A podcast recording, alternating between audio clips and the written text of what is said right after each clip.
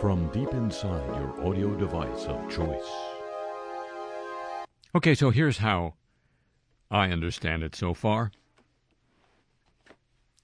The governor of Florida, well, first of all, Florida is surrounded on uh, more than three sides, less than four, surrounded by water.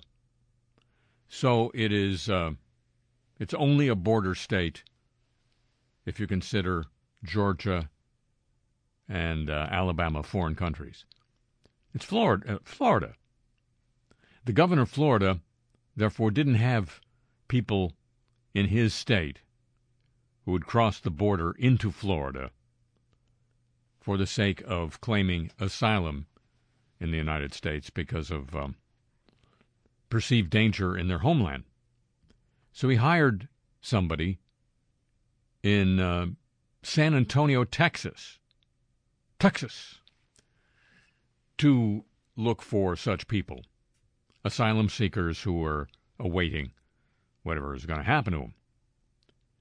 And uh, was a woman, I believe her name was Perla, and she um, conned, no, sorry, persuaded those folks, 50 something of them, to um, get on an airplane to go somewhere else. I think they have later said they were told they were going to Boston or New York. They ended up, as you well know now, going to Martha's Vineyard, an island off Massachusetts. And uh, that, there they landed with no uh, advance notice to the officials of Martha's Vineyard. Is just some folks coming. Now you're going to have to take care of them. That was sort of the point of the exercise, according to uh, Governor of Florida. Well, ladies and gentlemen, first of all, if you're here seeking asylum, you're not an illegal alien or an undocumented a- alien or any of those terms. You're legally here awaiting uh, a court hearing on your claim to asylum. That's one. That's part one. Part two is you've been given a date for that court hearing and a location. And I'm going to bet you dollars to donuts that location is not Martha's Vineyard. So these people have been taken thousands of miles away from where they're supposed to show up to justify their claim to asylum in the United States. And if they don't show up, they're illegal aliens. Isn't that cute how that works? Now, second of our uh, new series, Foot Firmly in Mouth.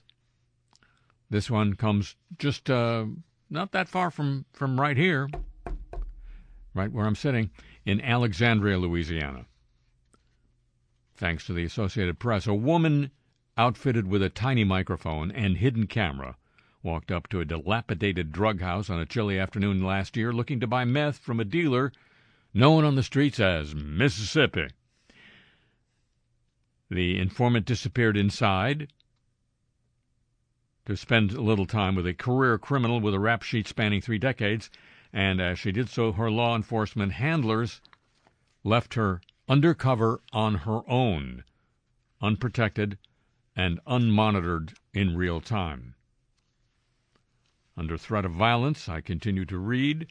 The dealer forced the woman to perform oral sex on him twice in an attack so brazen he paused at one point to conduct a separate drug deal, according to interviews and confidential law enforcement records obtained by the AP. It was one of the worst depictions of sexual abuse I've ever seen, said a local official who viewed the footage and spoke to AP on condition of anonymity. The woman cried and her Assailant threatened to put her in the hospital. Narcotics deputies remained down the block in the blighted neighborhood, unaware of what was going on.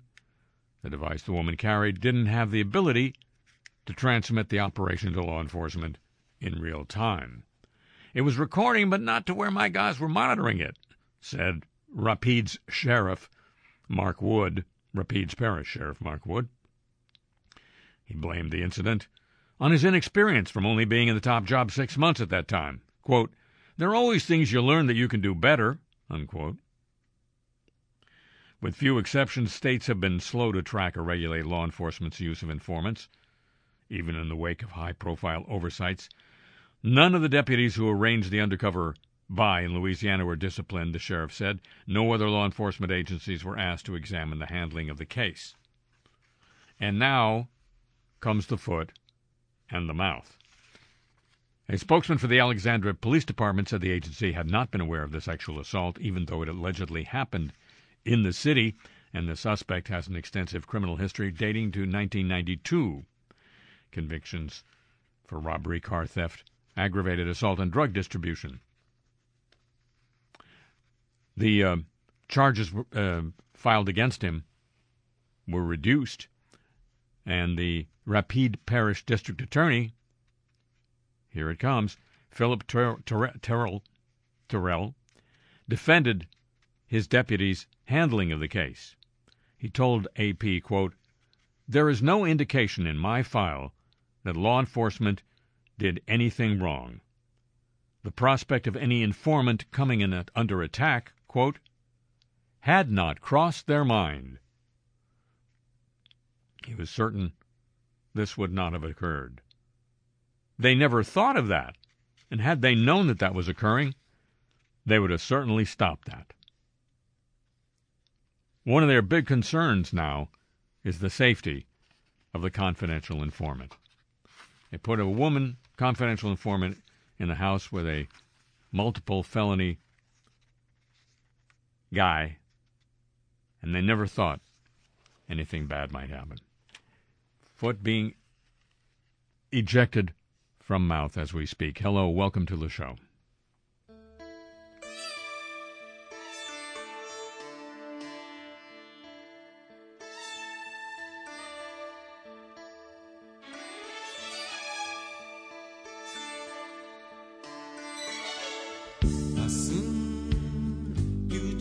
amanheceu lá no mar alto da paixão.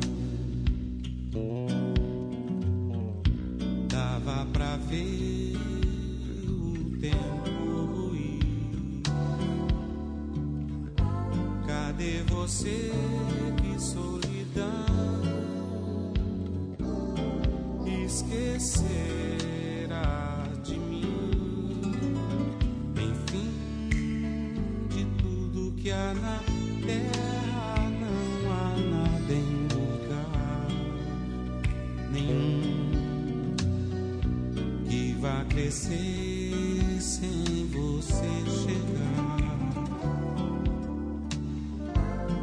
longe de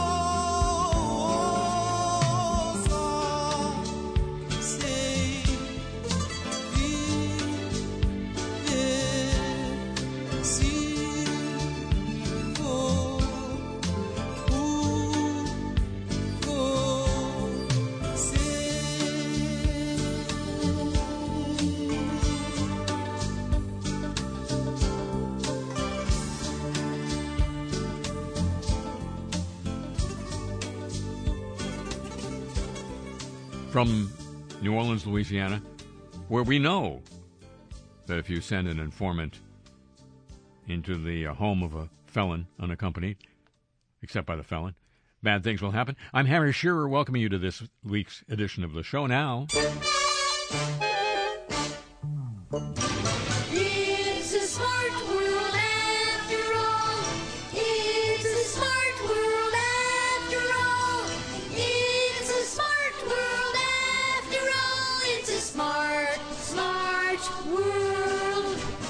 I'm saying we know that much. Well, there seems to have been a substantial cyber security breach at Uber. This will not help them get to the point where they might make a profit. I don't know if there is that point. It is under some doubt. But they did get this uh, breach. They're investigating with the feds. An intruder compromised their cloud account, which is not really on a cloud. It's right here on the ground with the rest of us. And uh, somebody got a, access to uh, administrative control over the corporate Slack workspace, well named in this particular instance, as well as its uh, Google account that has over one petabyte, one petabyte, ladies and gentlemen, of storage in use, and uh, control over a lot of other systems at Uber, significantly compromised with data and infrastructure at multiple levels potentially available to the intruder. This, according to the Register the British Tech Journal. Unauthorized access to a Confluence installation, we don't know what that is, private source code repositories, and a Sentinel One security dashboard used by the incident response team. So they got they got that problem. It, it, it'll it'll take a while, ladies and gentlemen, for your Uber to get there. Apparently, maybe they've solved it already. I don't know. But for um, less than this is another story. For less than ten thousand dollars without a warrant, cops can buy large amounts of location data on private citizens and track people's movements over long periods of time. Fog Data Science is a data broker that claims it collects 15 billion sets of data points every day. Ow, that's a lot of lift. That's a heavy lift. From 250 million U.S. devices every month, sourced from tens of thousands of mobile apps with tracking code included. Is an investigation by the Electronic Frontier Foundation. It shows Fog has passed or ongoing contracts with at least 18 local, state, and federal law enforcement agencies in the U.S. It means law enforcement can, for example, bypass warrants for Google Maps queries to build a case against an individual seeking an abortion in a state where the procedure is now illegal. The investigation, which took several months and more than 100 public record, records requests, uncovered a massive surveillance operation by which Fog You got to give them credit for that. Fog sells people's phone location data to state highway patrols, police departments, and county sheriffs across America. This is reported by the Register. One county was able to buy the data it wanted under a one year license for $9,000. Fog's prices start from a few thousand dollars a year. But you can bargain, I bet. We began using public records requests to investigate whether state and local police had been buying location data information, says uh, investigative researcher from the Electronic Frontier Foundation. One of the responses we received, we found marketing materials describing this service, Fog Data Science, that seemed to do just the kind of dragnet, individually specific location data collection that we suspected, or that we suspected. We went from there, unquote. According to EFF Dive, Fog sells subscription to its Fog Reveal. Nice work there, guys. Search engine, and it does not require law enforcement to obtain a warrant or subpoena before searching for and buying information from it. This gives police an easy way to pull up location records for a device and track and identify the device owner from their home, address, and place of work, or really anywhere else they have visited with their cell phone. Basic annual subscription gets you 100 searches a month. More queries can be bought. They can return the time stamped movements of a particular device or return all the available information, information about the phones within an area drawn on a map for a given time frame. Police departments of all sizes have been using a system that stores and makes available, searchable, the historic locations of individuals, says the guy from Electronic Frontier Foundation. This means they could identify the phones and, by extension, the people that have been in a protest at a reproductive health center, a place of worship, or other locations, and track them to the places they live. Kind of, you might think, do a little nutty thing with the Constitution. Fog and other data brokers claim the information they sell doesn't contain personally identifiable information because it's limited by to timestamps location coordinates, and random unique uh, identifiers, such as device or advertising IDs. It doesn't take too much police work to link this supposedly anonymized data to actual people. Maybe you want to uh, put that device in another room. AI software, artificial intelligence software, has detected more than 20,000 secret secret private swimming pools by an aerial photography in France, helping French tax officials get about 10 million extra euros in property taxes each year. And, uh, you know, the French know what to do with that tax money, don't they? Ah, the French. Home improvements, such as the addition of a loft or a pool, can boost the value of a property, increase the taxes homeowners pay, and uh, so it helps to uh, find those pools. Software has received, revealed 20,356 secret lagoons so far. The software scans for telltale signs of pools, such as blue rectangles, in backyards. Program is going to be deployed across the whole country to scour for more unreported pools. An estimated 40 million extra euros they're anticipating. The big eyed French. And also from the Register about our smart world. The FBI has urged people to be cautious and heavily research a DeFi. Do you know what that is? Decentralized finance. It's part of the whole wondrous crypto world we're living in now, don't you know? So heavily research a DeFi provider before putting your money into it, says the FBI. This is after more than a billion dollars was stolen from such providers in just three months. I'll say decentralized. I'll say finance. I'll say DeFi. I'll say whatever. The... In an alert this week, quoting numbers from blockchain research firm Chainalysis, they're good with the names. You got to give them that. Fed said 1.3 billion in cryptocurrencies were siphoned. That's a technical term. In the first three months of this year alone, 95 uh, 97% of that was lifted from decentralized finance outfits. In May, Chainalysis upped that figure to 1.68 billion for the first 4 months of the year.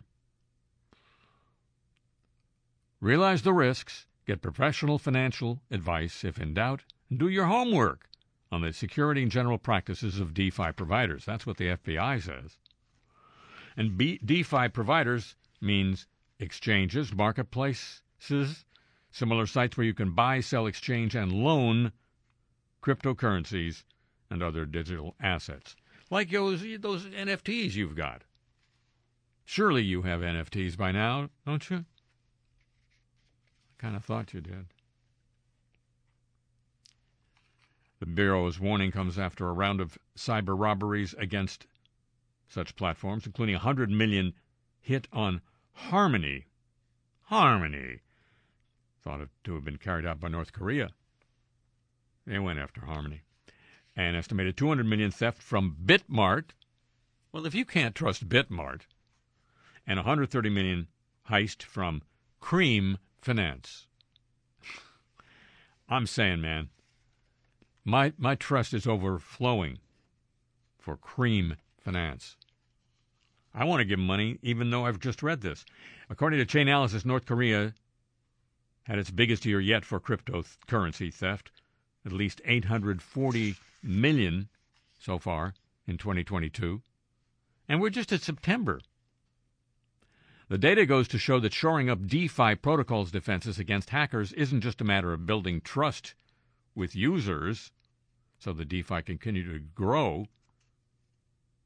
You can't build more trust with me than so that's the uh, part of the word from Chainalysis. It's also a matter of international security, given that cryptocurrency stolen by North, Amer- North Korean hacking groups is used to support the country's development of weapons of mass destruction. That's what Chainalysis says. They pointed to a 2019 United Nations document to back up that argument.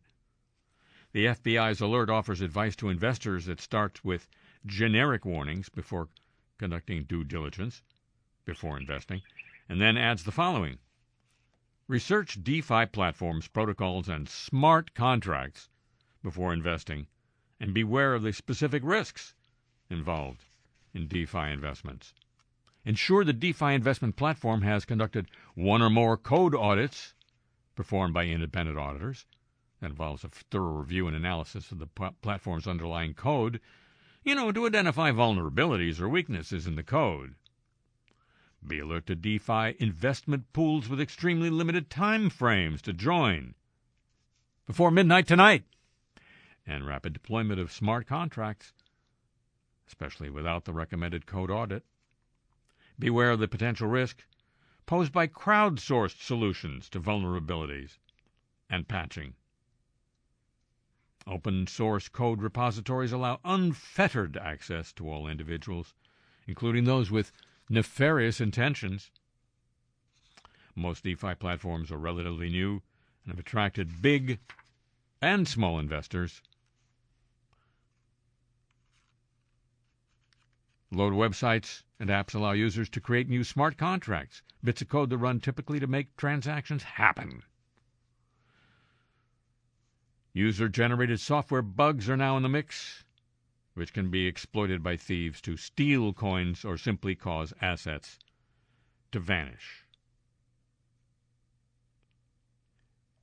Co founder of a cybersecurity firm says people are putting their faith in crypto algorithms and protocols. Only time will tell if they are right or not. Even the largest established financial institutions struggle with software vulnerabilities, averaging more than 30 serious problems per applications, says this authority. The FBI says cyber gangs appear to be targeting smart contracts, self executing contracts that have the terms of a transaction agreed upon by buyer and seller written directly into lines of code. They run when the conditions in the contract are met and are replicated across a decentralized and distributed blockchain network. Sounds good to me, man.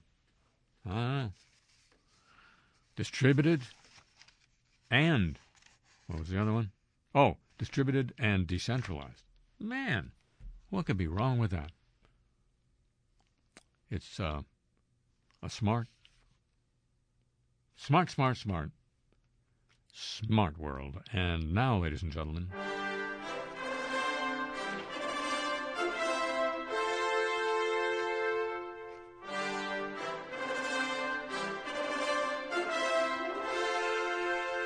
News of the Olympic movement. Produced by Jim Aerosol III.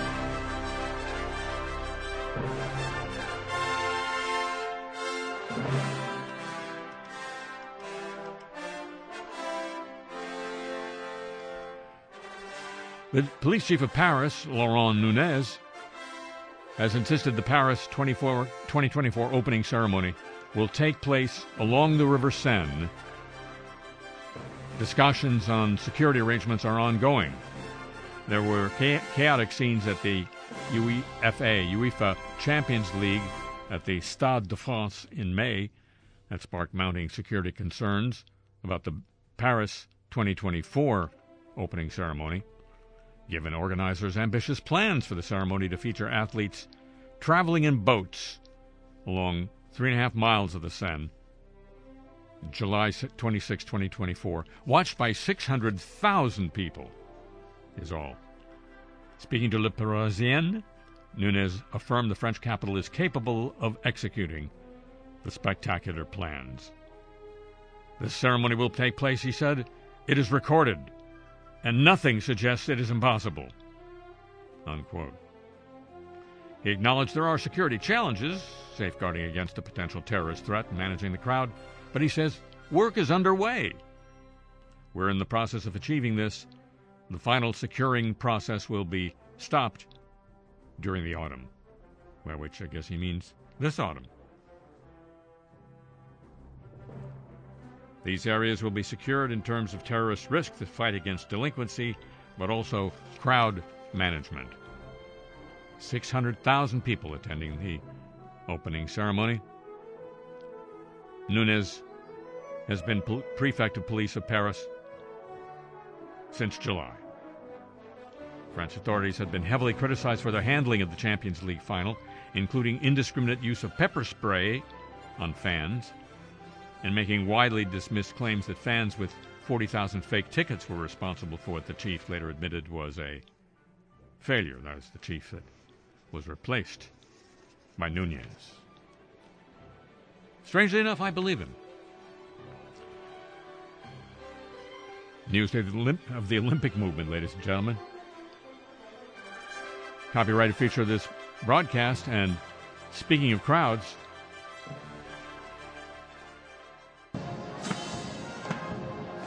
Live now in the 67th hour of the viewing of the Queen's coffin, or for those of you watching in the United States, the Queen's casket. The line now stretching so far through London from Westminster Hall, it has actually reached a neighbourhood where poor people live. All advertising signage along the queue has been switched off for the duration, so emergency telephone services have been mandated to provide the numbers for those suffering from gambling problems. Naturally, street lights along the miles of crowded pavement are being kept on through the night. So selected cities north of London, including Leeds and Norfolk, are on blackouts for the rest of the month. And police are reporting a surge of complaints about queue members being offered charging for their mobile telephones at wildly inflated prices. Live from the queue, I'm Christopher Fleming Thwaite.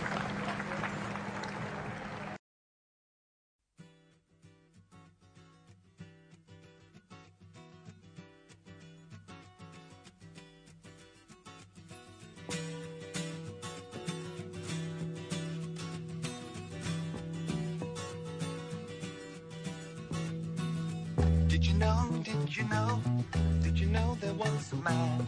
Tell a lie, tell a lie, tell a lie while you can.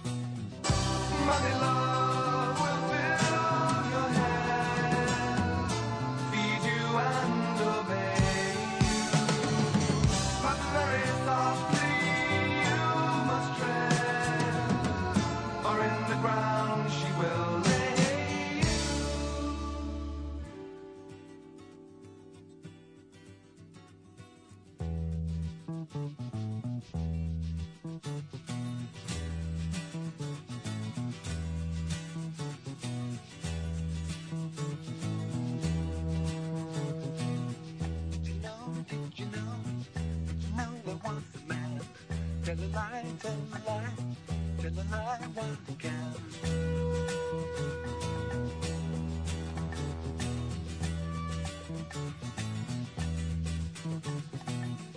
you feel, can you feel, can you feel money love?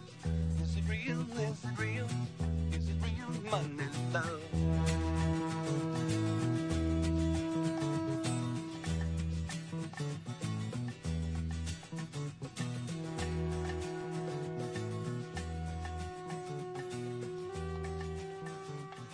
From New Orleans, this is Le Show. And now, ladies and gentlemen, news of our friend the Atom. Clean, safe, too cheap to meter. Safe, cheap, too cheap to meter. Cheap, safe, too safe to meter. Safe, safe, too safe to meter. Well, the Swiss are getting down to it. And literally, they got a place for their waste. Switzerland confirmed this week its favored location for a $20 billion underground nuclear waste storage site, and worth every p- is in an area north of Zurich, close to the German border. I'd put it closer, to me. The company behind the project to store the country's nuclear waste for at least the next 200,000 years, according to Reuters. It's called the National Cooperative for the Disposal of Radioactive Waste, NAGRA. I don't know how it spells NAGRA. NAGRA is another thing. It's a brand of uh, very high quality tape machine used in uh, recording motion picture dialogue for years, but now it's the National Cooperative for the Disposal of Radioactive Waste. They pr- uh, proposed Northern Lagern for the site. It's due to become operable 2050. You got the time? Following a 14 year evaluation process, NAGRA, set up by nuclear power plant operators and the government, the Swiss government, not ours, said the operations, or sorry, the Opalinus clay found in the area provided the greatest geological barrier, the best rock stability, and a high degree of flexibility for the subterranean repository compared with the two other sites it considered. Geology has spoken, said the chief executive of the company. It is the best location with the best safety. The core of the deep store is this gray and inconspicuous stone. Here time practically stands still. Much like if you're watching. No, I'm not going there. Uh, that's the end of his quote. A member of the Greek cantonal government and a Green Party member said it was irrelevant that he'd been critical of nuclear power stations because radioactive waste has already been produced. We have the responsibility to store this waste using the best of our knowledge with the best evaluations of safety. This means you cannot really be against the storage, he said at the same news conference. Nagra, no, not the tape machine, will seek a government license for the scheme, which is intended to store waste from Switzerland's four nuclear power stations.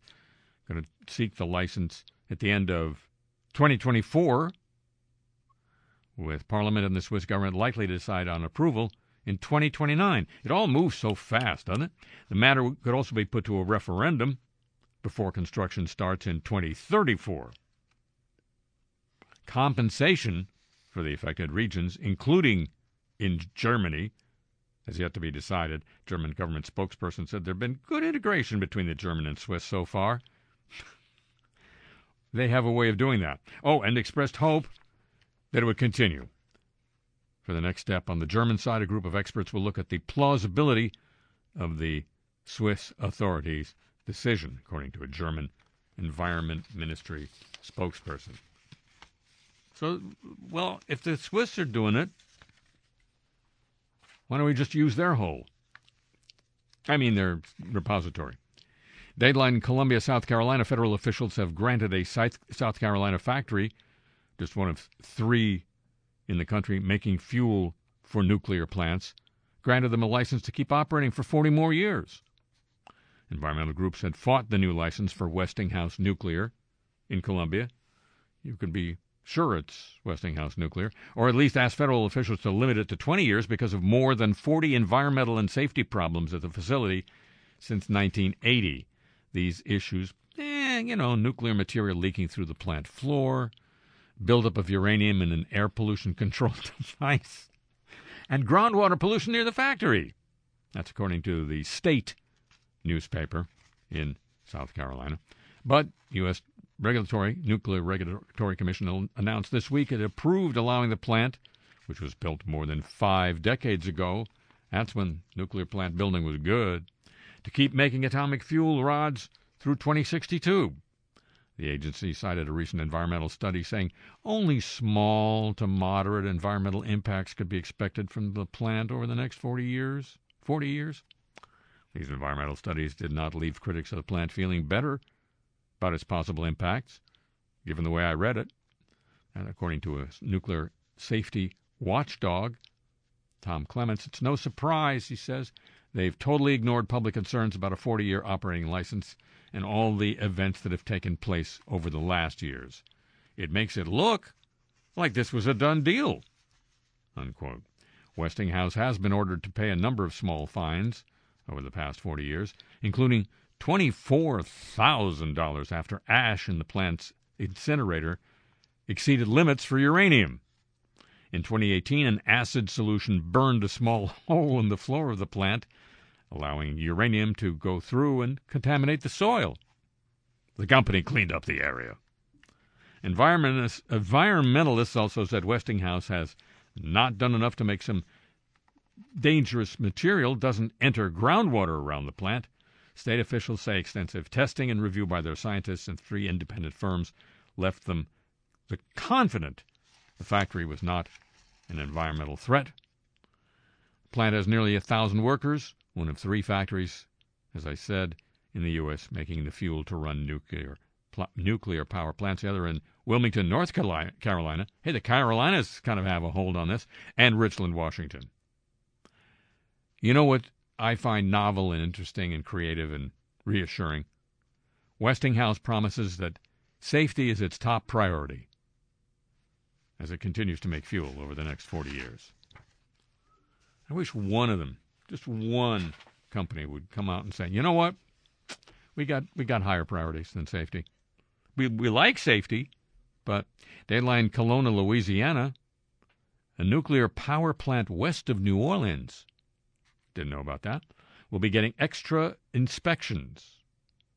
Extra inspections because an off-site radiation monitor was miscalibrated for more than a decade.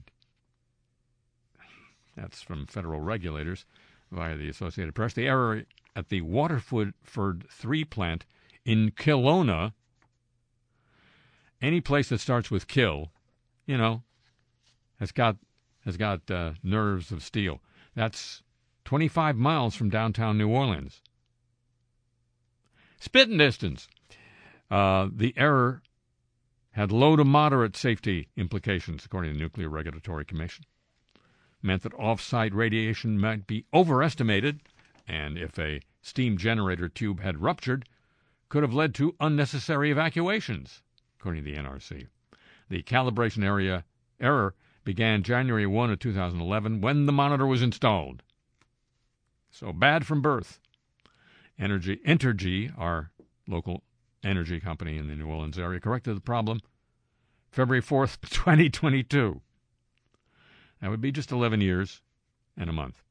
It's important to note that Entergy both identified and reported the issue to regulators, and the finding had no actual consequences on safety, said the company spokesman. Forgot to add that uh, safety was uh, his highest priority, but I'm sure it is.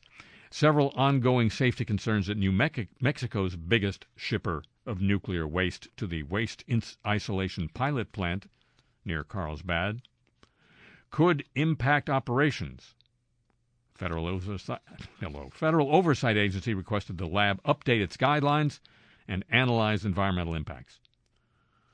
Los Alamos National Lab is the fourth biggest shipper in the nation of transuranic nuclear waste to the WIPP, which is a storage, a, a temporary storage facility. It is the main producer of the waste in New Mexico. Los Alamos is from its facility in the northern part of the state.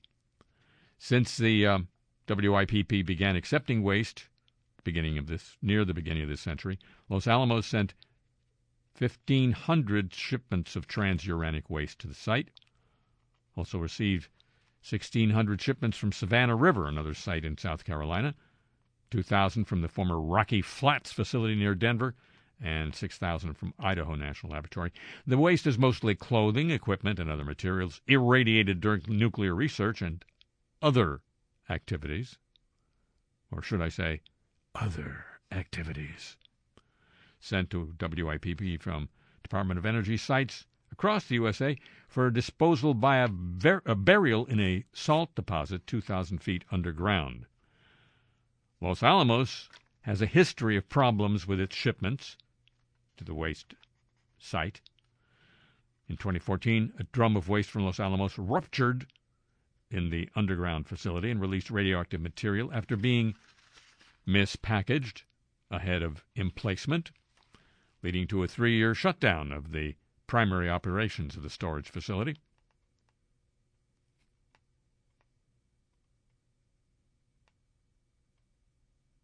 The um, waste from Los Alamos was accepted at WIPP as soon as it's ready now, and the volume of waste disposed of at the repository was dependent on operations at the lab.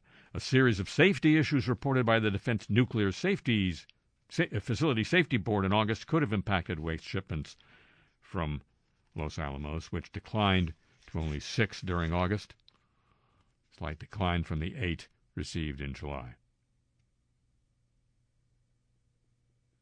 Several inadequacies at the lab's Area G, sorry, Area G, where waste is prepared for shipment and disposal at WIPP, was identified by staff at Los Alamos, according to a letter in August.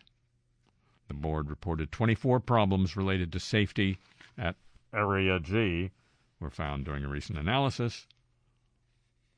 Could limit operations in Area G as the concerns are addressed. Clean, cheap, safe. Too safe to be carried out at Area G.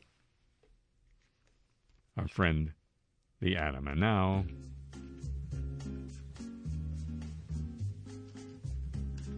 News of the warm, won't you?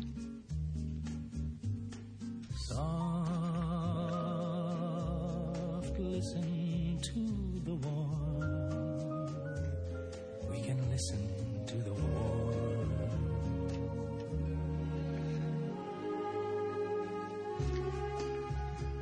The world quickly undid emissions reduc- reductions that were an unintended perk of the COVID pandemic. leading a multi organizational UN group to issue a bleak warning we need to be working seven times harder to meet climate change goals. Seven times? That's a snap. The United in Science 22 report from the UN World Meteorological Organization said that despite a litany of pledges from company, uh, countries promising to halve their carbon outputs by 2020, tw- by 2030, in line with the Paris Agreement, little is actually being accomplished. Huh. Climate science is clear. We are heading in the wrong direction, said the WMO. Carbon emissions now exceed pre pandemic levels, suggesting emissions are getting worse, not better. To compound the issue, reduction in emissions during the pandemic had little impact on the growth of atmospheric CO2, which refers to the amount remaining in the atmosphere after plants in the ocean have absorbed their part. The world's oceans, storing some 90% of the Earth's accumulated heat, may be reaching the extent of what they're capable of. Two.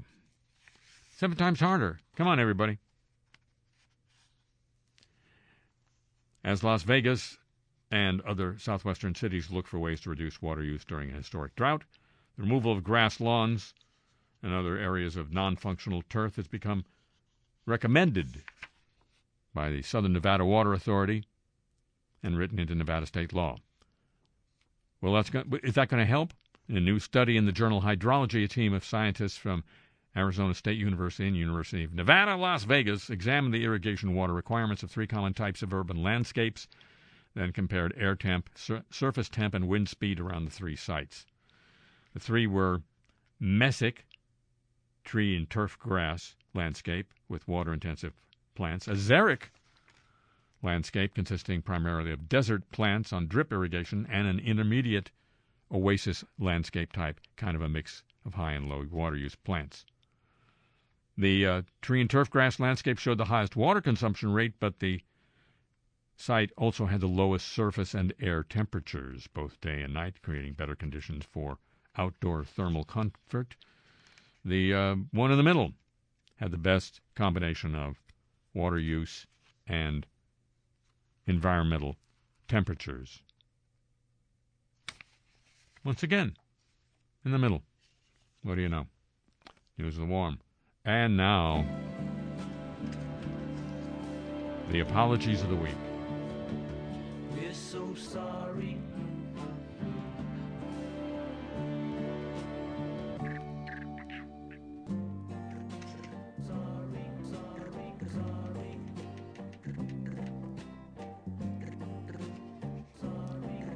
George Lazenby, the one time James Bond known for On Her Majesty's Secret Service, apologized this week for remarks made on a stage in Perth, Australia, that were deemed creepy and homophobic.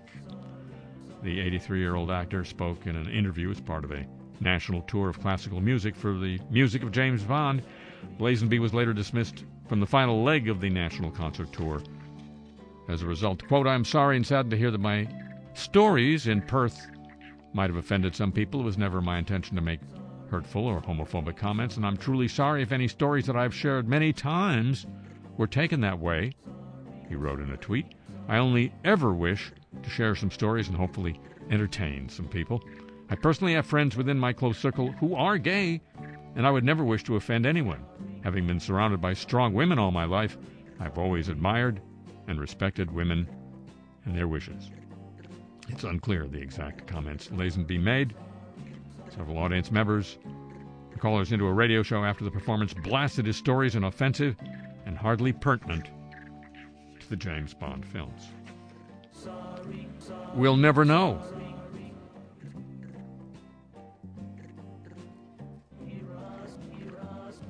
A pastor in Forest Lake, Minnesota, is apologizing to the community for seeking clemency for a former public school teacher convicted of sexually abusing two teenage boys. The apology from Father Daniel Bowden came just after a local TV station asked about a letter he submitted to a local judge. In that letter, Bowden sought leniency for James Edward Carter, being sentenced on two counts of criminal sexual conduct, including two of his former students at a middle school. A jury convicted Carter in June. He had previously volunteered and taught confirmation classes at St. Peter, where Bowden is the lead pastor.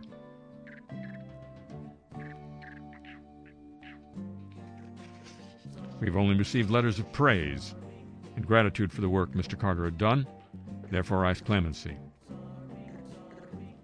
Three hours after the TV station contacted the Archdiocese to ask if it was aware of the, of the letter, the spokesperson responded with a link to Bowden's apology on the church's website. I am deeply sorry and take full responsibility for the pain that letter caused those who were abused by James Carter, their loved ones, the faithful in our community. It was wrong of me to send the letter, and I deeply regret doing so, said the pastor. Please know that today I again wrote to the judge and retracted my earlier letter in its entirety. Unquote. He added that public safety is his top right. No, he didn't. A victim of child sexual abuse at a priest training school has said missionaries begged for forgiveness at a meeting. Mark Murray was one of several abuse survivors who met the Comboni missionaries in London this week. He endured repeated abuse by a priest while at St. Peter Claver College in West Yorkshire. The Comboni Survivors Group said it was deeply moved by the meeting. The group was invited to meet the Archbishop of Westminster and other senior clerics, including members of the Comboni missionaries. It was much more positive than I imagined it to be, said Mr. Murray. They acknowledged the abuse, which is something we always wanted. The order had taken guidance from the Pope by going further than a simple apology. The Royal British Columbia Museum. I'm visiting it very next time.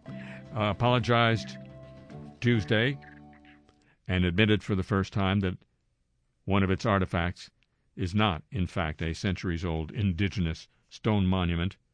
Had the um, curators, curators had claimed. Rather, the stone was carved five years ago by a Victoria hobbyist with no ties to local indigenous culture, despite the museum's quite uh, grand assertions about the stone's historic significance to the first peoples of Vancouver Island. The museum clung to that ancient origin story until this week when staff met with the local carver in the museum's underground loading dock and forklifted the stone into the back of his car so he could finally take it home. As you would think. But wait, there's more. I would like to express my gratitude, said the museum CEO, Alicia Dubois. She's relieved and gifted to see the artwork returned to its rightful owner. And I extend uh, sincere apologies for the errors made during this process, she wrote. I assure you, as a team, we have learned from this experience and are taking concrete, measure, concrete measures to ensure similar errors are not made in the future. We'll make entirely different errors. The National Basketball Association is suspending Robert Sarver, the majority owner of the, of the Phoenix Suns, for one year and fining him $10 million. An investigation determined he engaged in misconduct, including using racial slurs, yelling at employees, and treating female employees unfairly. Adam Silver, the head of the NBA, said it was uh, regrettable stuff. Sarver said in a statement he accepted the consequences of the NBA's decision. I would like to apologize, he says, for my words and actions that offended our employees.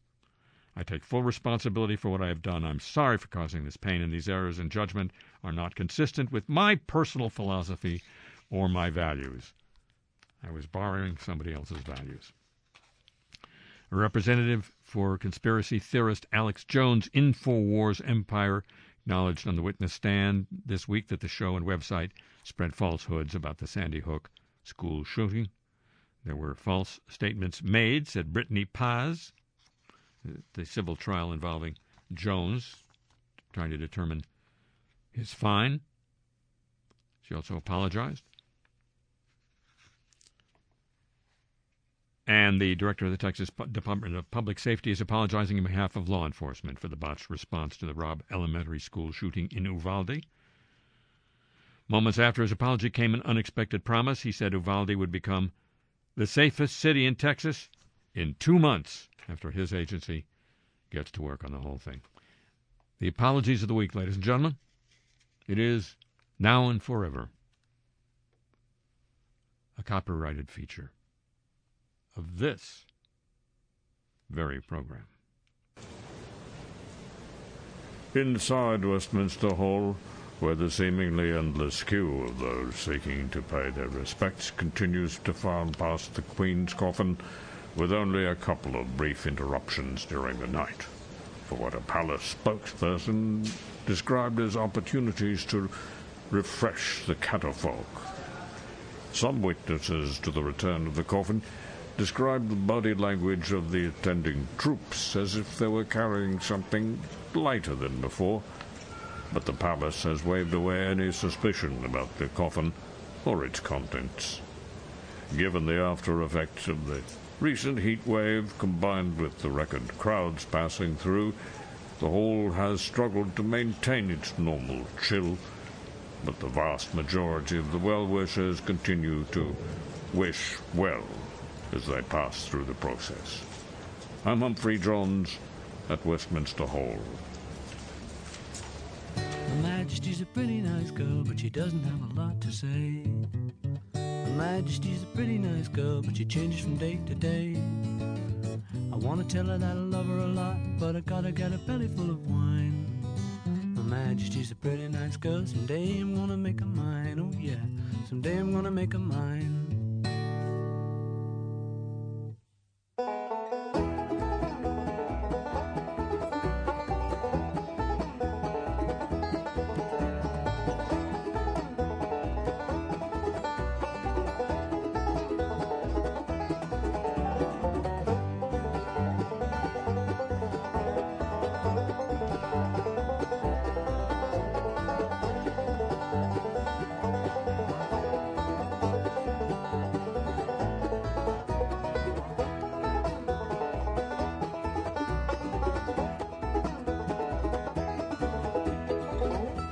Well, ladies and gentlemen, that concludes this week's edition of the show.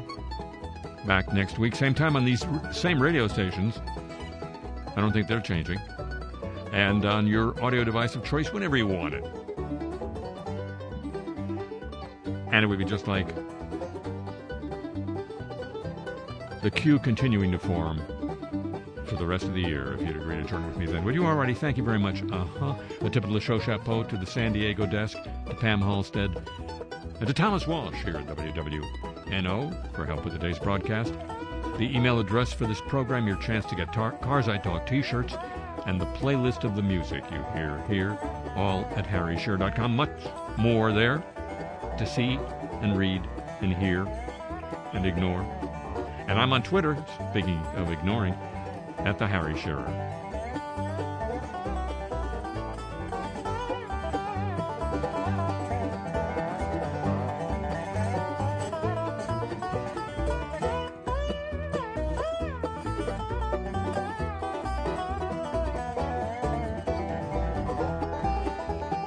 Show comes to you from Century of Progress Productions and originates through the facilities of WWNO, New Orleans, flagship station of the Change is Easy radio network. So long from the Crescent City